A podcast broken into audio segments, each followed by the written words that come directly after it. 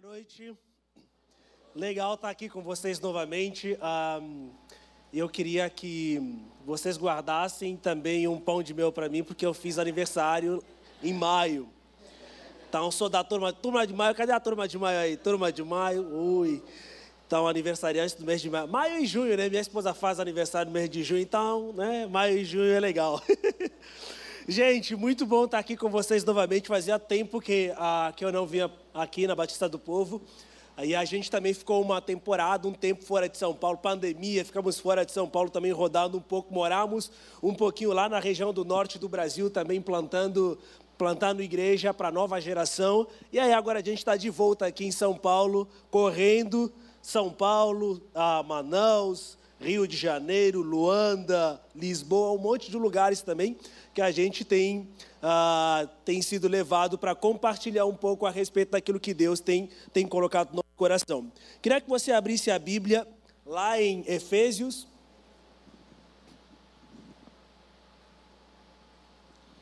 Efésios capítulo de número 5. E eu quero que você preste atenção nos versículos de número 15 ao versículo de número 21. Tá bom? Então, Efésios capítulo de número 5. Quem achou diz achei. Quem não achou diz não achei. Olha, bastante gente aí.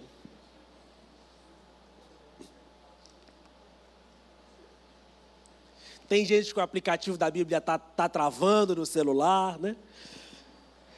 Diz o seguinte, eu estou lendo aqui na NVI, diz o seguinte, Efésios capítulo 5, versículo de número 15. Tenham cuidado com a maneira como vocês vivem que não sejam como insensatos, mas como sábios, aproveitando ao máximo cada oportunidade, porque os dias são maus. Portanto, não sejam insensatos, mas procurem compreender qual é a vontade do Senhor. Não se embriaguem com vinho, que leva à libertinagem, mas deixem-se encher pelo Espírito, falando entre si com salmos, hinos e cânticos espirituais, cantando e louvando de coração ao Senhor, dando graças constantemente a Deus Pai por todas as coisas em nome do nosso Senhor Jesus Cristo. Sujeitem-se uns aos outros por temor a Cristo. Amém? Pai, nós te damos graças nessa noite, queremos dizer que tu és santo, tu és incrível e sabemos que o teu nome está acima de todo nome e não há outro nome que não seja o seu nome que esteja elevado e exaltado acima de qualquer outro nome.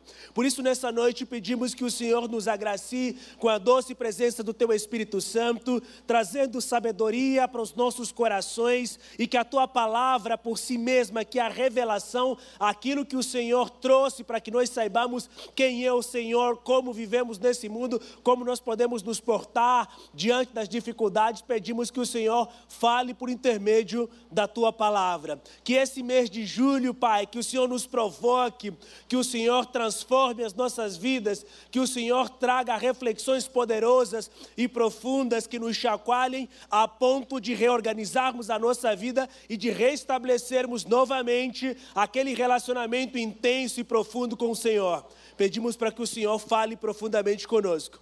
Essa é a nossa oração, em nome de Jesus. Amém.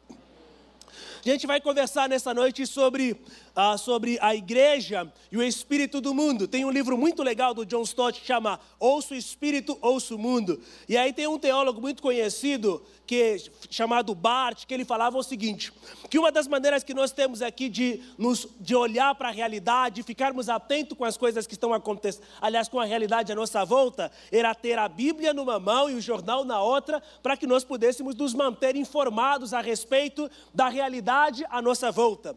E quando a gente olha olha para tudo que tem acontecido, você fala, puxa vida, né? O mundo está num caos, nós estamos vivendo momentos de crise. E aí cada geração ela enfrenta uma crise, né? Eu gosto de dizer isso porque as pessoas ficam muito desesperadas com a crise que nós estamos enfrentando, pensando que nós somos a última geração, antes inclusive do arrebatamento pode ser, Pode ser que nós sejamos a última geração, mas a crise que nós estamos enfrentando não nos dá necessariamente o direito de sermos a última geração antes do arrebatamento, porque desde que o mundo se entende como mundo, ele sempre esteve em crise.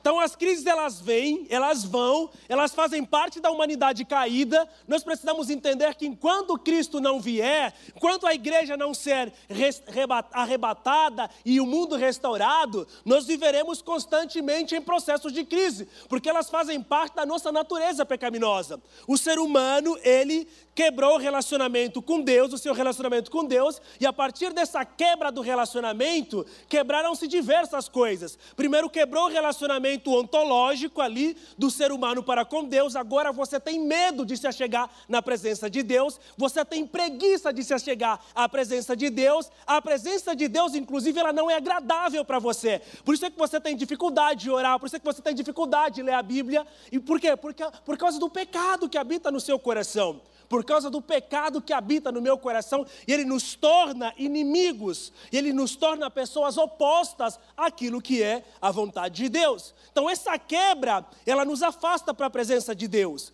e ela nos afasta não só da presença de Deus, mas ela nos afasta da presença, do relacionamento com a própria natureza sabe? E aí você olha para as consequências do pecado em Gênesis, Deus fala que a terra produziria espinho, sabe? E a terra seria, ela não seria, não, não seria tão produtiva quanto ela foi criada para ser produtiva. E uma outra consequência do pecado é a quebra do relacionamento do ser humano para com o ser humano.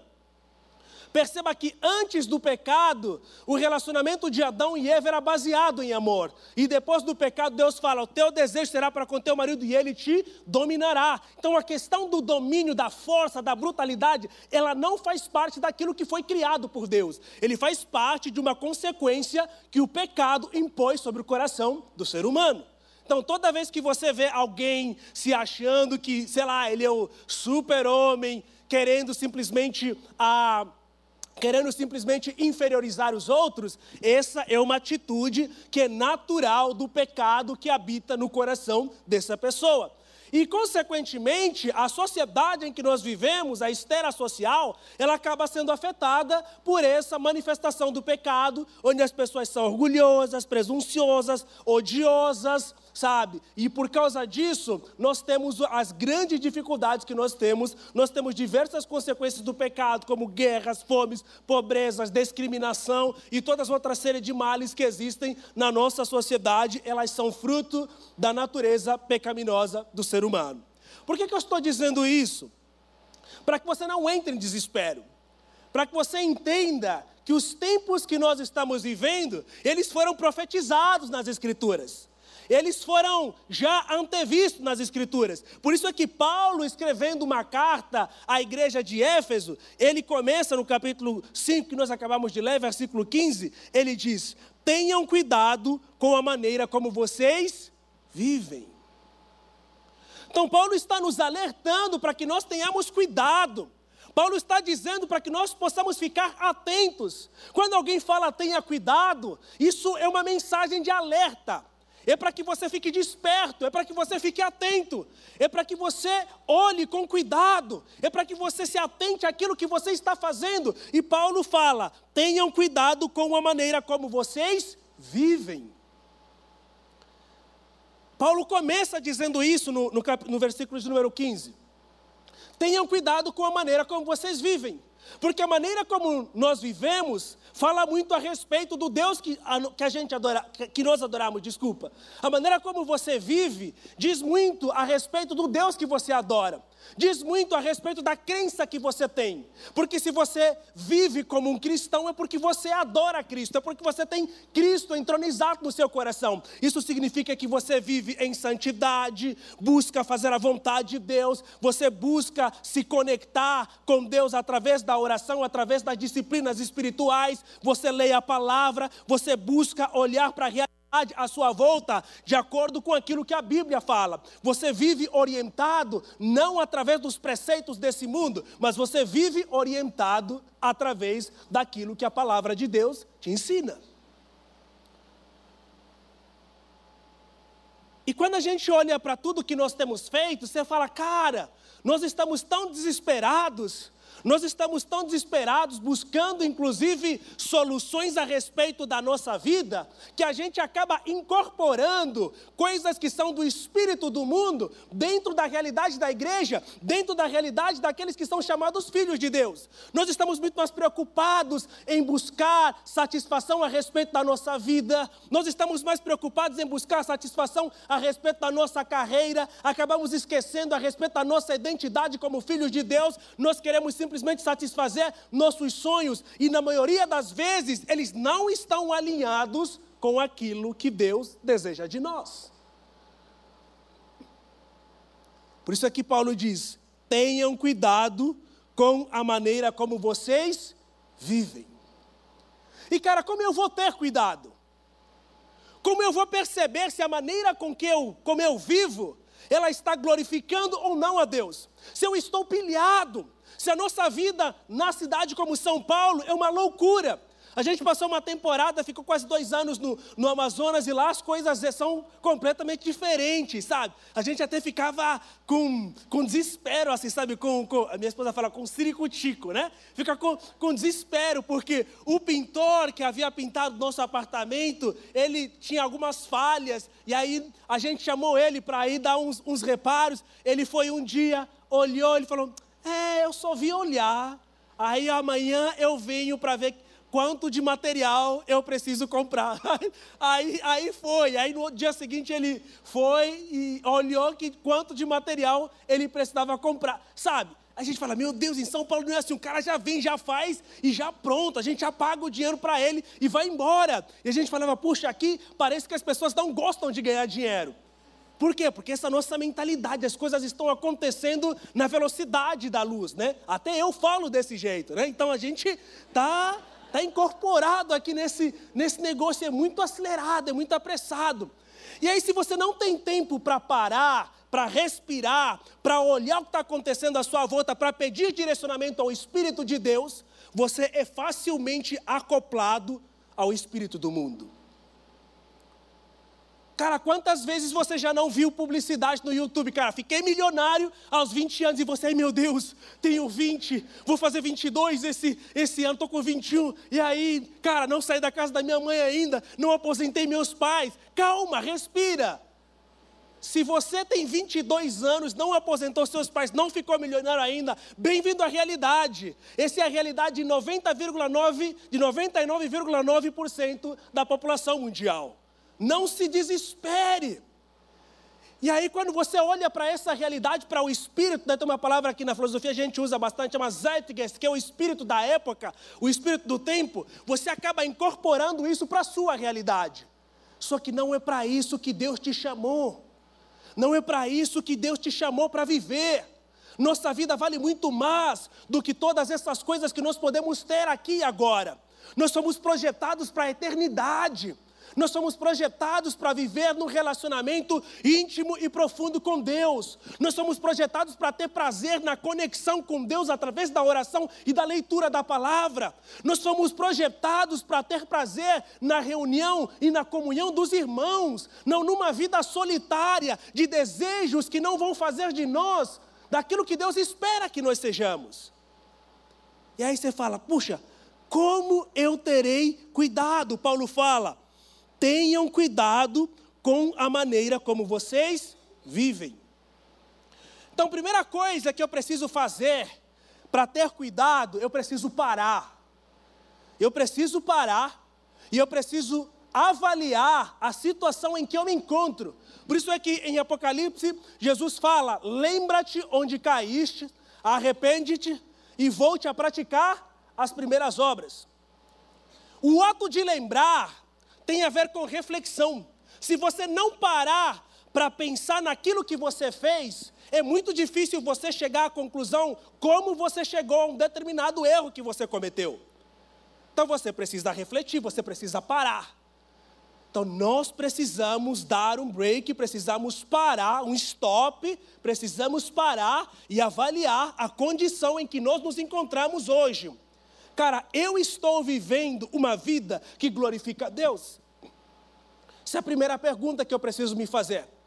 E a segunda, Quais elementos da minha vida, sabe, que eu julgo serem necessários, mas à luz da palavra de Deus eles são completamente desnecessários. Eu estou pirando por alguma coisa que não tem nada a ver com Deus. Eu estou pirando por alguma coisa que não vai acrescentar nada na minha vida, nem no meu relacionamento com Deus. A palavra nos ensina que nós não temos capacidade de acrescentar sequer um segundo, sequer um dia, sequer uma hora na nossa vida. Então, o que nós precisamos entender é que nós fomos projetados, fomos criados para se relacionar com Deus. E nós precisamos ter cuidado com o espírito do mundo em que nós nos encontramos, porque somos facilmente sequestrados, tragados, e nosso coração ele é completamente enganoso por causa disso. E aí, inclusive, eu fui pastor de jovens lá na Baixada do Morumbi por muito tempo, né? É, e uma das perguntas muito engraçadas que as pessoas me faziam, fala, puxa, Tomás, como é que eu sei que isso que eu estou fazendo é da vontade de Deus. Algumas pessoas sempre diziam, né? Puxa, se o seu coração não tiver, né? Se o seu coração não tiver pesado e tal, com alguma coisa, se o seu coração está em paz, olha, você pode ir à vontade. Só que se esquecem, a palavra nos ensina que enganoso é o coração do ser humano. Porque na maioria das vezes, aquilo que nós desejamos não é o mesmo que Deus deseja. E aquilo que nós desejamos, na maioria das vezes, é contrário àquilo que Deus quer que nós desejamos.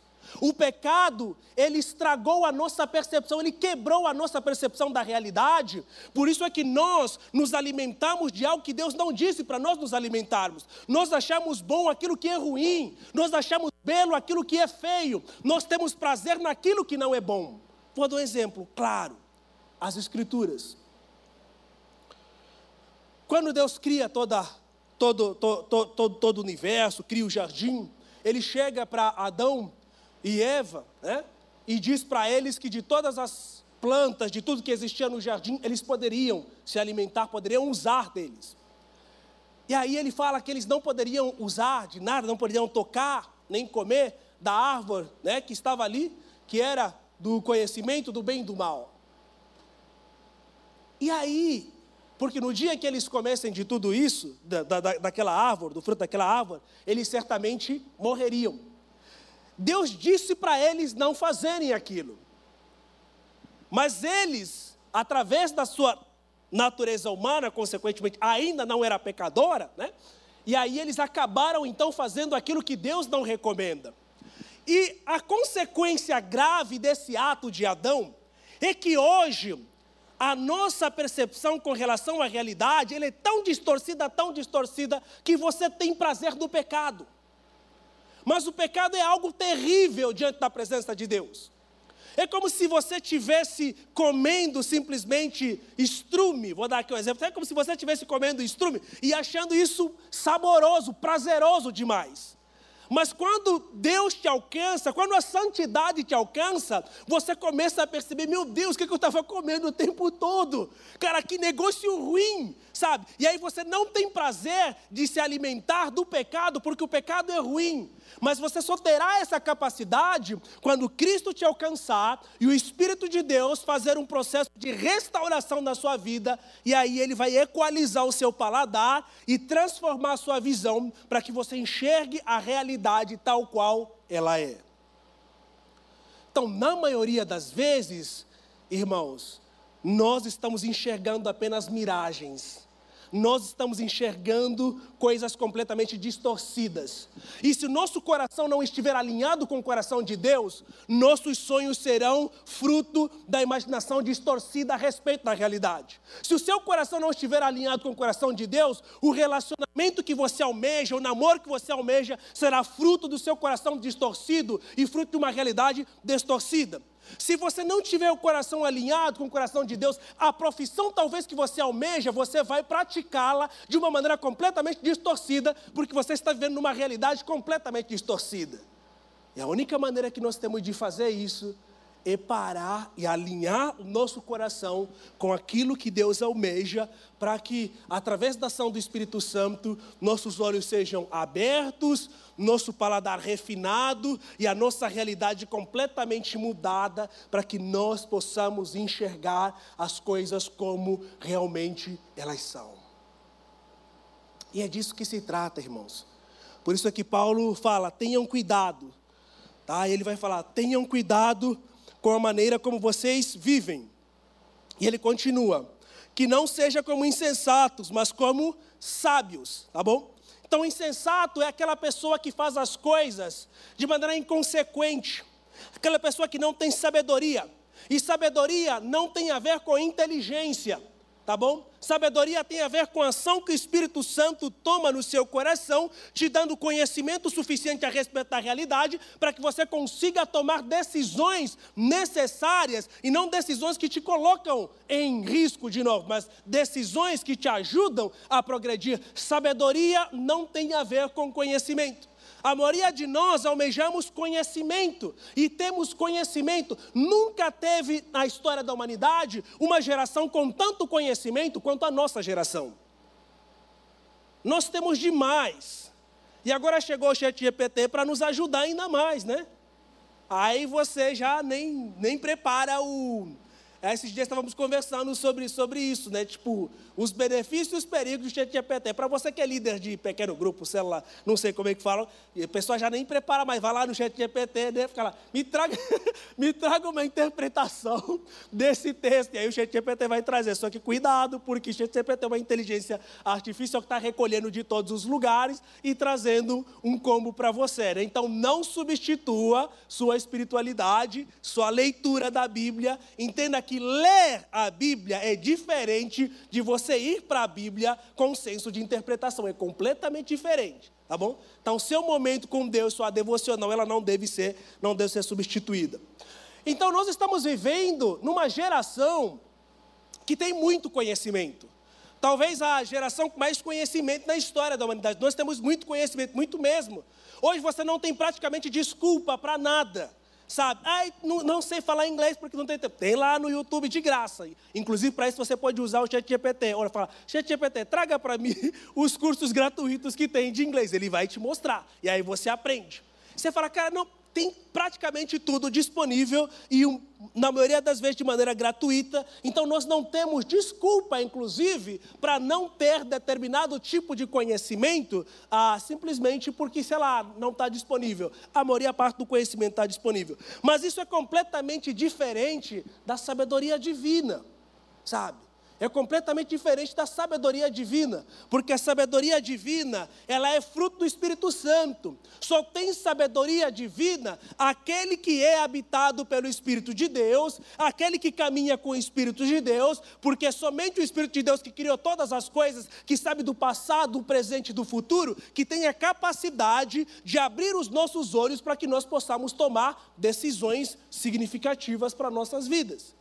Então é necessário que a gente caminhe como pessoas sábias. E aí Paulo vai falar a respeito disso, né? Não sejam como insensatos, mas como sábios, aproveitando ao máximo cada oportunidade, porque os dias são maus. Paulo estava escrevendo isso há muito tempo atrás. Sabe, antes de eu e vocês pensarmos na nossa existência. Mas por que, que Paulo está falando que os dias são maus? Porque ele está escrevendo a partir da revelação do Espírito Santo, aquele mesmo Espírito que criou todas as coisas junto com o Pai e com o Filho, sabe? Que falou haja luz e todas as coisas aconteceram. Então é esse mesmo Espírito de Deus que está inspirando Paulo para escrever esse texto e dizendo que nós precisamos aproveitar a oportunidade, porque os dias são maus. Nós precisamos viver bem como aqueles que glorificam a Deus, porque os dias são maus. Nunca se viu, talvez, na face da terra um tempo tão mau quanto o nosso, em que as pessoas deliberadamente rejeitam a palavra de Deus, deliberadamente rejeitam aquilo que Deus estabeleceu, deliberadamente rejeitam as coisas mais básicas da nossa existência, tal qual Deus as formou, para simplesmente tornarem isso como uma afronta àquilo que Deus fez. E nós estamos vivendo esses tempos. Por isso é que Paulo fala: tenham cuidado com a maneira como vocês vivem. Porque na maioria das vezes, ao invés de nós nos tornarmos mensageiros de Deus, aqueles que são luz, que são sal dessa terra, nós estamos nos tornando pessoas que corroboram com as coisas terríveis que essa humanidade tem feito.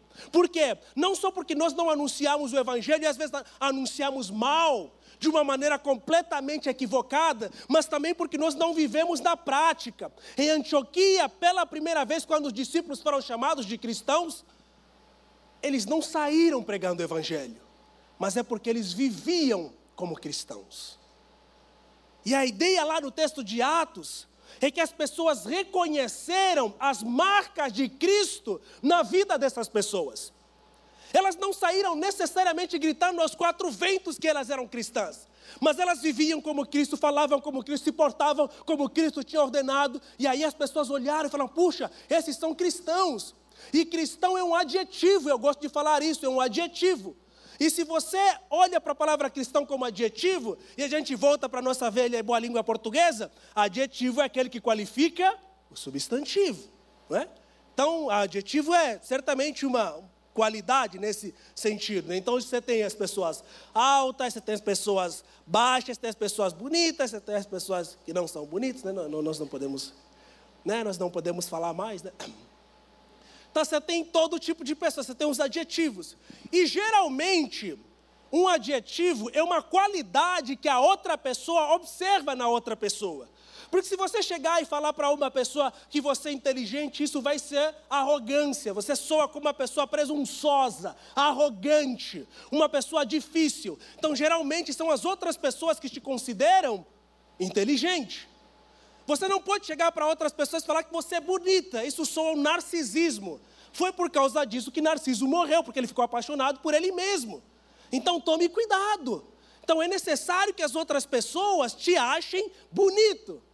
Agora, você não pode se achar também feio, né? Aí não deixe que as outras pessoas também te achem isso. Mas o adjetivo, ele, ele, ele é essa, essa qualidade que as outras pessoas notam em nós. E o, o que significa isso, Tomás? Isso significa que cristãos, se a gente levar a ideia de cristãos como adjetivo, as outras pessoas, elas precisam notar em nós a presença de Cristo. Elas precisam notar em nós as atitudes de Cristo, as marcas de Cristo, a presença de Cristo. Elas precisam olhar para o Tomás e falar: cara, esse cara é um cristão sabe? Porque ele tem a presença de Cristo, ele emana Cristo. Eu fui uma vez numa, no, no, no encontro é, que teve na Microsoft de startups, é, por causa da, da, da, nossa editora, eu tenho uma editora, Kitana, não sei se alguns aqui conhecem, alguém conhece aqui nossa editorinha, Kitana? Olha, ninguém, então muito bom. Aí vocês precisam conhecer. Depois do culto, vão lá no Instagram e procura a editora Quitana. É, e aí eu fui no encontro de, de startups, por causa da nossa editora, e eu sentei numa mesa ah, com uma pessoa, e aí ficamos conversando e tal, lá, lá na Microsoft, fizemos as dinâmicas e tal. É, enfim. E aí, no final, nos conectamos e ficamos conversando. E aí, depois de algum tempo, a pessoa falou: Cara, eu sabia que você, que você era cristã. Porque ela descobriu o meu Instagram, enfim, hoje em dia você não tem mais nada, né? Você fala, ah, é privacidade. Você quer, ser, quer ter privacidade? Não, não crie conta no Instagram, não tenha um celular, não faça nada na internet. Do contrário, não faça nada de errado. Só isso. Porque se você fazer, alguém vai descobrir. E aí tu tá lascado, né?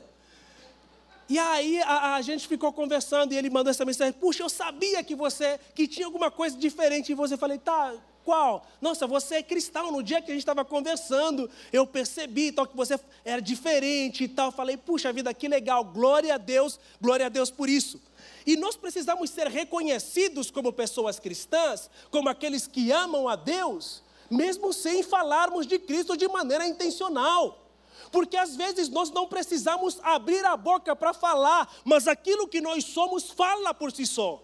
Porque a palavra nos ensina que maior é aquele que está em nós do que aquele que habita no mundo. Então é necessário que nós tenhamos essa vida cristã de adoração, de devoção, que nos ajude a se conectar cada vez mais com, com a pessoa do próprio Deus. Então, Paulo ele vai falar a respeito disso. Olha, aproveitem o máximo cada oportunidade, porque os dias são maus. Os dias são maus. E nós temos a oportunidade de ler a palavra, de viver a palavra, de abrir a Bíblia e meditar nela. Pode ser que chegue um tempo que nós não tenhamos essa oportunidade e você um dia pode se arrepender a respeito disso, sabe?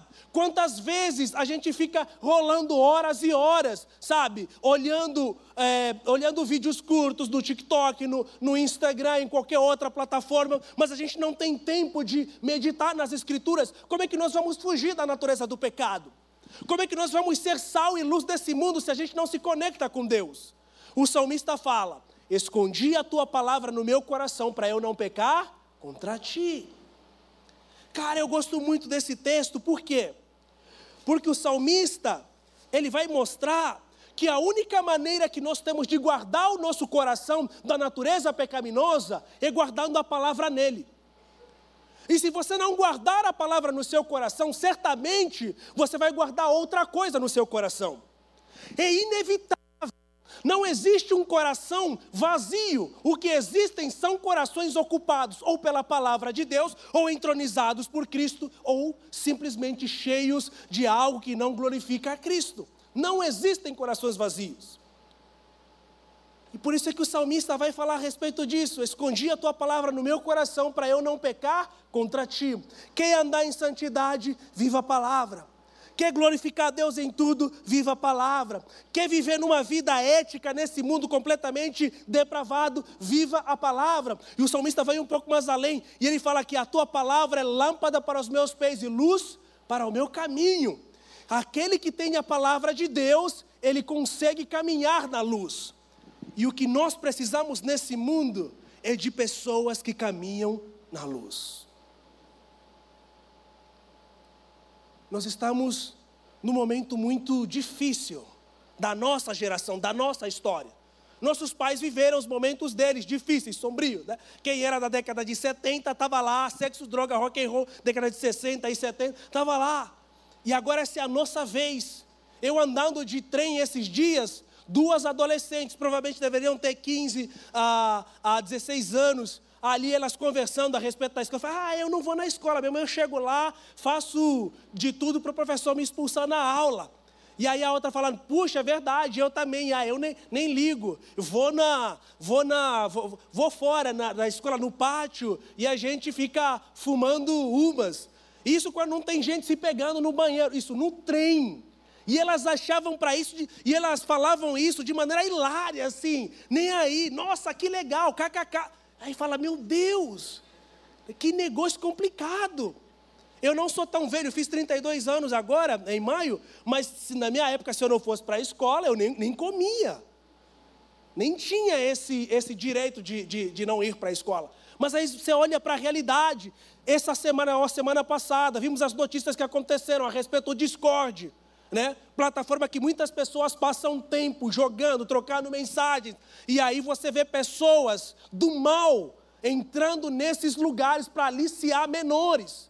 E se o nosso coração não estiver disposto, não for, não for o centro do Espírito Santo, se em nosso coração não tiver a palavra, nós seremos facilmente tragados por essas pessoas do mal que acabam se infiltrando nesses lugares.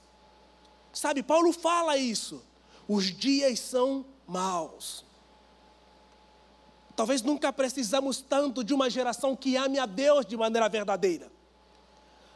Talvez nós precisamos realmente fazer a revolução do amor verdadeiro por Deus. Muito mais do que sairmos por aí pregando, falando mal das pessoas. Talvez o que nós precisamos é se recolher de maneira silenciosa no nosso canto, orarmos verdadeiramente e clamarmos pela presença de Deus, pela presença do Cristo, que transforma profundamente os nossos corações. Para que através de nós as escolas sejam iluminadas com a presença de Cristo para que através de nós as universidades sejam iluminadas com a presença de Cristo, para que através de nós os trabalhos sejam iluminados com a presença de Cristo, para que através de nós os relacionamentos tortuosos sejam endiretados e permaneçam pelo resto da eternidade. É disso que nós precisamos. Nós não temos mais referências. Não temos referência de relacionamentos corretos. Não temos referências de pessoas corretas. Não temos referências de homens e de mulheres. Não temos referência disso. Então precisamos voltar para as Escrituras e entender que os dias são maus. Os dias são maus. E esse é o momento em que aqueles que são verdadeiramente filhos de Deus precisam se levantar, não tendo medo. E a valentia não é a valentia de ir para a rua, mas é a valentia de dobrar os joelhos e de clamar por uma transformação genuína, a começar por mim. É disso que nós precisamos, não uma valentia do falatório, mas é uma valentia de viver plenamente aquilo que Deus quer que nós possamos viver.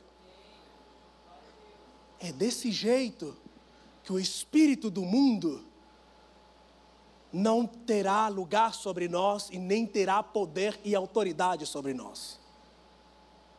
Aliás, em João 17, leia em casa depois, Jesus ele está orando pelos seus discípulos. Ele fala: Pai, eu não quero que o Senhor os tire do mundo. Eu rogo que o Senhor os guarde do maligno. Cara, olha, olha, olha, olha, olha que engraçado. E aí, quando a gente ora, quando a gente vê por esse, passa por essa toda crise, a gente já chama pelo arrebatamento, já fala, ai Senhor, né? Me arrebata, Senhor. Não, Jesus não quer que a gente vá embora. Porque se a gente for, quem vai pregar para essas pessoas? Quem vai anunciar para essas pessoas? Nós temos um coração tão egoísta e tão com falta de sensibilidade, insensível, que nós só queremos que as pessoas que não conhecem a Deus se queimem, queimem para o inferno, mas nós não temos a ousadia de orar, de pedir para que a graça de Deus recaia sobre nós, para que nós sejamos usados como tocha acesa no meio da escuridão. É disso que nós precisamos. E aí Jesus fala: Pai, eu quero que o Senhor os guarde do maligno. Não quero que o Senhor os tire desse mundo. Não é isso que eu quero que o Senhor faça. Mas eu quero que o Senhor os guarde, sabe? Os dê a, a minha paz. É disso que eu estou falando. Então é isso que Jesus está, está dizendo, sabe? Fala, eu vou para ti, dê-lhes a tua palavra. E o mundo os odiou, pois eles não são do mundo, como eu também não sou. Não rogo que os tires do mundo, mas que os protejas do maligno. Eles não são do mundo, como eu também não sou. Santifique-os na tua verdade. A tua palavra é a verdade. Olha o que Jesus está dizendo. Nós não somos desse mundo. Então nós não precisamos, em parte, preocupar com a derrocada desse mundo, nós precisamos nos preocupar em sermos sal e luz, para que através de nós mais pessoas conheçam a Cristo, mais pessoas venham ao arrependimento, mais pessoas conheçam a verdade. E Jesus fala: Quero que eles sejam santificados na tua verdade, a tua palavra é a verdade. Cara, o que, que Jesus está dizendo? Que se você não conhece a palavra, você não conhece a verdade. E por que, que o mundo está desse jeito? Porque nós temos muitas pessoas que se dizem cristãs, mas que não conhecem a verdade. Porque elas não conhecem a palavra. Porque a palavra é a verdade. No princípio era a palavra, e a palavra estava com Deus, e essa palavra se fez carne e habitou no meio de nós. É disso. Nós somos uma das maiores populações cristãs do planeta, no Brasil. Temos até uma bancada evangélica, mas que não faz nada, que só nos envergonha. Sabe, quase 80% da nossa população é cristã. Mas que tipo de cristianismo é esse? Que não fala nada contra as injustiças. Que tipo de cristianismo é esse? Que vê o pobre passando necessidade e não fala nada? Que tipo de cristianismo é esse? Que não fala sobre questões raciais na igreja? Que tipo de, de, de, de cristianismo é esse? E aí as pessoas que não conhecem a Deus são elas que se levantam para falar a respeito dessas pautas. E onde nós estamos? Estamos de braços cruzados esperando pelo arrebatamento. Mas não é isso que Jesus fala. Não é isso que Jesus pediu. Jesus fala: Pai, eu não quero que o Senhor os tire do mundo, mas eu quero que o Senhor os guarde do maligno. Então precisamos falar das injustiças à luz da palavra de Deus. Precisamos falar sobre violência doméstica à luz da palavra de Deus. Precisamos falar sobre questões raciais à luz da palavra de Deus. Precisamos falar sobre a discriminação das mulheres à luz da palavra de Deus. Precisamos, isso não é coisa de ideologia, gente. E eu estou longe, quero fora isso de mim. Mas isso é a palavra que nos ensina a palavra nos chama a vivermos um cristianismo pleno, que olha para a realidade à sua volta e transforme a realidade à sua volta. Porque se aqueles que têm a palavra não falarem, aqueles que têm a palavra errada falarão e ensinarão nossas crianças, nossos adolescentes e outras pessoas de maneira equivocada. E é o que tem acontecido. É disso que tem acontecido. Porque nós simplesmente nos calamos, sabe? Então Paulo vai nos ensinar, fala, cara, fiquem atentos, fiquem atentos com a maneira como vocês estão vivendo. Olhem para a realidade de vocês, não sejam insensatos, mas procurem compreender qual é a vontade do Senhor. E aí eu te pergunto: qual foi a última vez que você orou de maneira sincera e falou, Pai, o que, que eu estou fazendo nesse mundo? Me ajude como eu posso cooperar, como a minha mísera vida pode cooperar com a missão que o Senhor tem de resgatar essa humanidade perdida.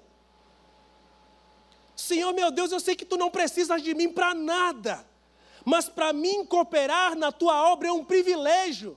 Gente, ser usado por Deus é um privilégio nosso, não é um privilégio de Deus. É nosso. Quando você se prostra e ora para Deus, é um privilégio seu, não de Deus. Deus não precisa disso, mas você precisa. Porque a partir do momento que você deixar de fazer isso, você está morto. E eu gosto de dizer que, por exemplo, a oração é a respiração da alma e através da qual nós falamos com Deus. Quem não ora não respira, quem não respira não está vivo, ou seja, está morto. Né? Poderíamos aqui dizer que temos muitos The Walking Dead espirituais caminhando no nosso meio, né? os mortos que caminham. Né? Cara, porque está ali só como um zumbi, sabe? Então precisamos tomar muito cuidado com isso. Paulo vai nos ensinar, vai dizer: procurem compreender qual é a vontade do Senhor. Então você precisa procurar, você precisa com sinceridade chamar para que o Espírito Santo, o Espírito de Deus, fale com você. E no versículo de número 18 ele fala: Não se embriaguem com vinho que leva à libertinagem, mas deixem-se encher pelo Espírito de Deus, pelo Espírito Santo. Olha que interessante. O vinho pode ser comparado com as coisas dessa vida, com as coisas desse mundo, que te levam à libertinagem, que te levam à perdição, que te levam à extravagância. Mas o Espírito para perdição. Opa, ele não te leva para a perdição. O Espírito de Deus, ele te leva para a presença de Deus. Ele te leva para a proximidade com Deus. Ele te leva para as profundezas de um relacionamento intenso com Deus.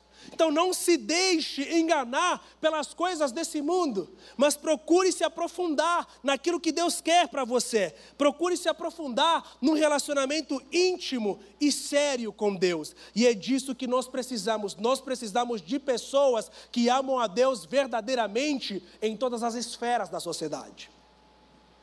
Precisamos de professores cristãos. Há duas semanas atrás, fui procurado por uma coordenadora de escolas, que falou para mim: Tomás, a gente está desesperado, eu acho que seria interessante você marcar um seminário para capacitar os professores, porque tem muitos professores cristãos nas escolas sofrendo. Nós lançamos dois livros, um chama Qual é qual africano é o cristianismo, que fala a respeito do cristianismo no continente africano, ah, no mundo antigo, e outro livro infantil chama Cabelo de Joice do Espírito Santo, que fala sobre racismo na infância, à luz da Bíblia. E aí essa professora procurou-nos, porque tem muitos professores cristãos que não conseguem falar a respeito desses assuntos, sabe, biblicamente e também cientificamente. Porque nós cristãos, por algum tempo, abdicamos daquilo que é o conhecimento científico. Sabe, não, não tem muitos cristãos querendo fazer ciência. E hoje em dia, principalmente depois das eleições passadas, quando a gente fala, quando você fala que você é cristão em algum lugar, é sinônimo de uma pessoa propagadora de falsas notícias, de fake news. Mas não é isso. Nós somos adoradores daquele que criou todas as coisas. Nós somos adoradores daquele que tem conhecimento sobre toda a realidade. Nós somos adoradores do Deus que dá sabedoria para que a ciência exista. Aliás, dos maiores cientistas que passaram na história da humanidade, isso não sou eu que estou falando, é pesquisa, inclusive, a maioria deles foram cristãos, cristãos e judeus. Se você colocar depois no YouTube os Nobel de física, de, de matemática, sei lá, de química, a maioria, 80% deles são judeus e cristãos. Eu acho que 2% apenas que são ateus, dos Nobel que já ganharam na história da humanidade. E aí você fala, cara, e a fé cristã não tem relevância? Claro que tem. Somos nós que estamos perdendo essa relevância. Onde estão os políticos cristãos que amam a Jesus muito mais do que a propina? Cadê? Sabe, não tem. Onde estão realmente os advogados cristãos que amam a Jesus muito mais do que ganhar a causa? Por... Cara, não tem. E é disso que nós precisamos. Nós precisamos que pessoas que amem a Deus, que amam a Deus acima de todas as coisas, ocupem os lugares de destaque nessa sociedade, porque somente desse jeito conseguiremos cooperar com Deus para a restauração dessa humanidade caída. Nós precisamos disso, do médico cristão que olha para as pessoas com compaixão. Nós precisamos disso Precisamos do policial cristão que olha para as pessoas com compaixão. Nós precisamos disso. E não cristão nominal, mas cristão que conhece a verdade, que anda segundo a verdade, que anda segundo a palavra de Deus. E é isso que Paulo está nos mostrando. Olha, procurem compreender qual é a vontade de Deus e não se embriaguem com vinho que leva à libertinagem, mas deixem-se encher pelo Espírito, porque uma comunidade cheia de Espírito Santo, ela é capaz de transformar a realidade. Doze pessoas cheias do Espírito Santo, contando aqui com Matias, que entrou depois, eles foram capazes de transformar a realidade. O Evangelho chegou até nós por causa dessas pessoas. E nessa sala, nesse espaço, nesse templo, existem muito mais do que doze pessoas. Se verdadeiramente estivermos, estivermos cheios do Espírito Santo, teremos a capacidade de contagiar as pessoas que estão ao nosso redor. É disso que se trata, é desse tipo de revolução que se trata, de uma revolução silenciosa, de uma revolução que mostra Cristo, não só gritando aos quatro ventos, mas vivendo intensamente Cristo, que não tem medo de chacota, mas que tem autoridade, porque a palavra de Deus nos dá autoridade sobre os espíritos desse mundo. Precisamos mergulhar de maneira profunda em conhecer cada vez mais a Deus. Versículo 19 ele fala: falando entre si com salmos, hinos e cânticos espirituais, cantando e louvando de coração, dando graças constantemente a Deus Pai por todas as coisas, em nome de nosso Senhor Jesus Cristo. Ou seja, se verdadeiramente quisermos que a nossa igreja, que a nossa comunidade cristã não seja uma comunidade influenciada pelo mundo. O que Paulo está querendo dizer quando ele fala sobre cânticos espirituais, ações de graça, ele está querendo dizer que nós precisamos viver em comunhão. Precisamos viver em unidade, uns com os outros. E essa é uma dificuldade que eu enfrentei desde o primeiro dia que eu cheguei no Brasil. Eu sou, sou de Angola. E na minha cidade, é uma cidade caótica como São Paulo, em Luanda, uma cidade grande também, relativamente grande. Mas me parece que nós africanos ainda temos aquele senso de comunhão, de amizade, de irmandade, coisa que a gente não consegue ver aqui no Brasil, até mesmo no corpo de Cristo, até mesmo na igreja. E aí fomos um pouco para fora de São Paulo, para o norte do Brasil, a gente começou a perceber isso, onde as pessoas ainda vão na casa das outras. Aqui isso é muito difícil. É muito difícil você ter comunhão uns com os outros, sabe? Aqui a gente vai na, sei lá, vai na pizzaria, vai no Habib's, vai não sei onde, onde vocês vão, né? É, cada, cada um vai para a sua realidade, eu vou no Habib's, entendeu? é, e aí, aqui a gente não tem isso. Paulo está dizendo que nós precisamos desenvolver a comunhão. Sabem por quê? Porque quando nós estamos em comunhão, Nós nos ajudamos uns aos outros. A fé do outro edifica a minha fé. O testemunho do outro edifica a minha vida. A compreensão que o outro tem a respeito das Escrituras me ajuda no crescimento. Nossa fé nunca é uma fé individualista. Por isso é que existe Deus Pai, Filho e Espírito Santo. Deus é uma trindade. E nós queremos levar um cristianismo completamente individualizado, onde cada um vive por si, onde cada um não, não presta contas no relacionamento com os outros. Nós estamos vivendo numa era em que cada um, sabe, vive por si mesmo. E Paulo está dizendo: tenham uma vida de comunhão plena entre vocês mesmos. Porque se vocês viverem em comunhão, vocês terão a capacidade de se influenciar de maneira positiva. Porque muitas das coisas do espírito do mundo que a gente acaba trazendo para dentro da realidade da igreja, ela vem por causa da influência que a gente recebe de fora. Quantas pessoas têm mais amizades que não são cristãs do que amizades cristãs? E ainda fala: ah, não, mas a amizade da igreja é chato demais. Eu não estou dizendo que você não deve ter amizades não cristãs, muito pelo contrário, você precisa ter. Mas, no mínimo, a quantidade de amigos não cristãos, amigos sérios que você tem, ela deve ser proporcional à quantidade de amigos cristãos sérios que você tem. Porque seus amigos te influenciam. E a capacidade de influências que as pessoas têm sobre a sua vida é gigante. Talvez você não saiba disso, mas muitas ideias que você tem talvez não são suas por natureza. Elas foram pré, elas foram plantadas pelas pessoas que estão ao seu redor. Então tenha muito cuidado com isso porque as pessoas com quem você anda, com quem você alimenta a sua imaginação, com quem você abre o seu coração, elas acabam influenciando a sua vida. E se elas não tiverem Cristo no coração, a probabilidade delas te influenciarem a fazer alguma coisa completamente errada, ela é grande. Ela é grande. E por isso é que nós estamos caminhando para um mundo completamente caótico. Porque aqueles que deveriam ser os influenciadores, no sentido de influenciar, de aconselhar nós que somos cristãos, estamos sendo influenciados pelas pessoas que não, que não conhecem a Deus. Então, Paulo está dizendo: vivam em comunhão. Não permita que o espírito da cidade, de loucura, de agitação, de caos, sabe, te direcione, mude a sua personalidade, a sua identidade. Não, você, antes de você ser paulistano, você é filho de Deus. Então não tem essa disco, puxa, que semana cansativa, o caos, loucura. Cara, essa loucura, antes de você ser imerso nessa loucura, você é filho de Deus. Não abra mão da sua identidade.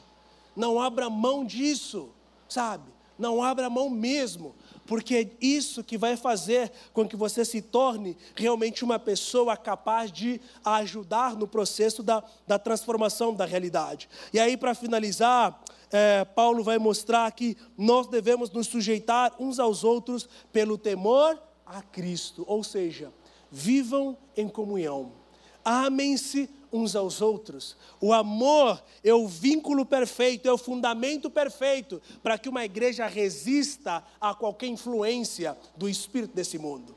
E a palavra nos ensina: maior é aquele que está em nós do que aquele que está no mundo.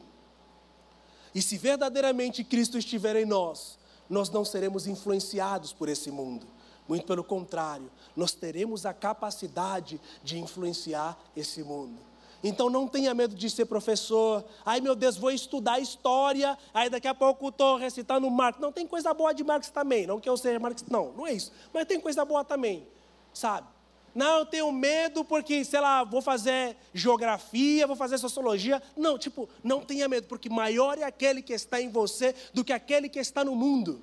Toda a sabedoria, todo conhecimento vem de Deus. Ele terá, te dará a capacidade de viver de acordo com aquilo que Ele quer.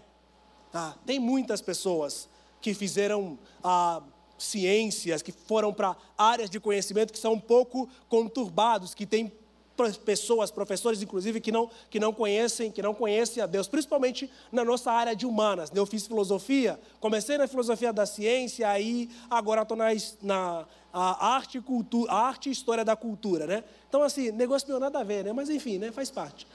É, mas assim, nosso coração, se estiver realmente alinhado com Deus, ele continuará alinhado com Deus, independente da área de conhecimento que você venha a escolher. Muito pelo contrário, sabe? Deus te honrará e elevará seu nome, te dará conhecimento suficiente para que você viva como verdadeiro cristão, manifestando o nome de Deus, glorificando a Deus na área que você escolher glorificar a Deus. Um dos exemplos foi a, o ah, esqueci o nome do, esqueci o nome do cara. Quando, se eu lembrar, eu, eu, eu falo depois. Mas ele foi o presidente da academia da Academia Norte-Americana de, de, Ciência, inclusive responsável pelo mapeamento do DNA humano, que é cristão até, até, hoje. Fez até uma live com o falecido Tim Keller, que faleceu esse, esse ano na época da pandemia. Esqueci o nome, esqueci, deu branco mesmo. Então você olha para a academia, por exemplo, de ciência, você tem muitas pessoas que são cristãs, que têm ali a sua fé ah, de maneira muito firmada, mas ainda assim que amam a Deus, que estão pesquisando, fazendo mapeamento do DNA humano, fazendo um tipo de coisas muito absurdas, muitas loucuras, mas ainda assim olhando para toda essa estrutura da natureza e falando: puxa vida, isso só é possível porque teve uma mão criadora. Esse universo só existe alinhado do jeito que é, porque realmente alguém criou isso porque se fosse simplesmente fruto da probabilidade, nós não estaríamos aqui. Tudo isso só existe porque realmente foi criado por Deus. Então, meus amigos, precisamos nos voltar para as Escrituras. Precisamos ter cuidado e avaliar a maneira como nós estamos levando a responsabilidade que Deus nos dá como filhos de Deus, como filhos do Altíssimo, para glorificar o nome dEle. Deus conta com a gente, não porque Ele precisa de nós, mas porque a nossa participação no reino, ela é muito mais importante, é muito mais valorosa para nós, e Deus quer nos dar essa oportunidade de sermos cooperadores com Ele no processo da proclamação do Evangelho. Deus abençoe vocês, baixe sua cabeça e vamos orar.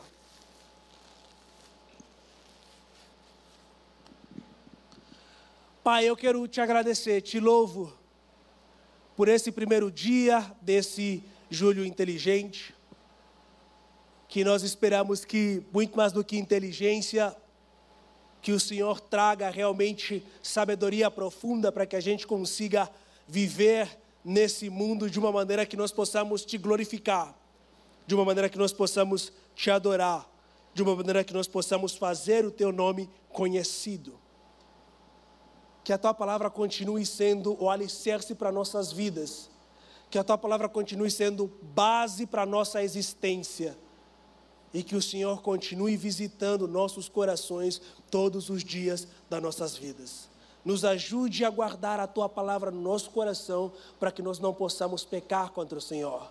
E que ela seja lâmpada para os nossos pés e luz para o nosso caminho.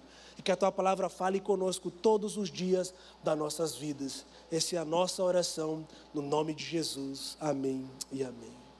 Amém. Obrigado, Tomás, meu irmão.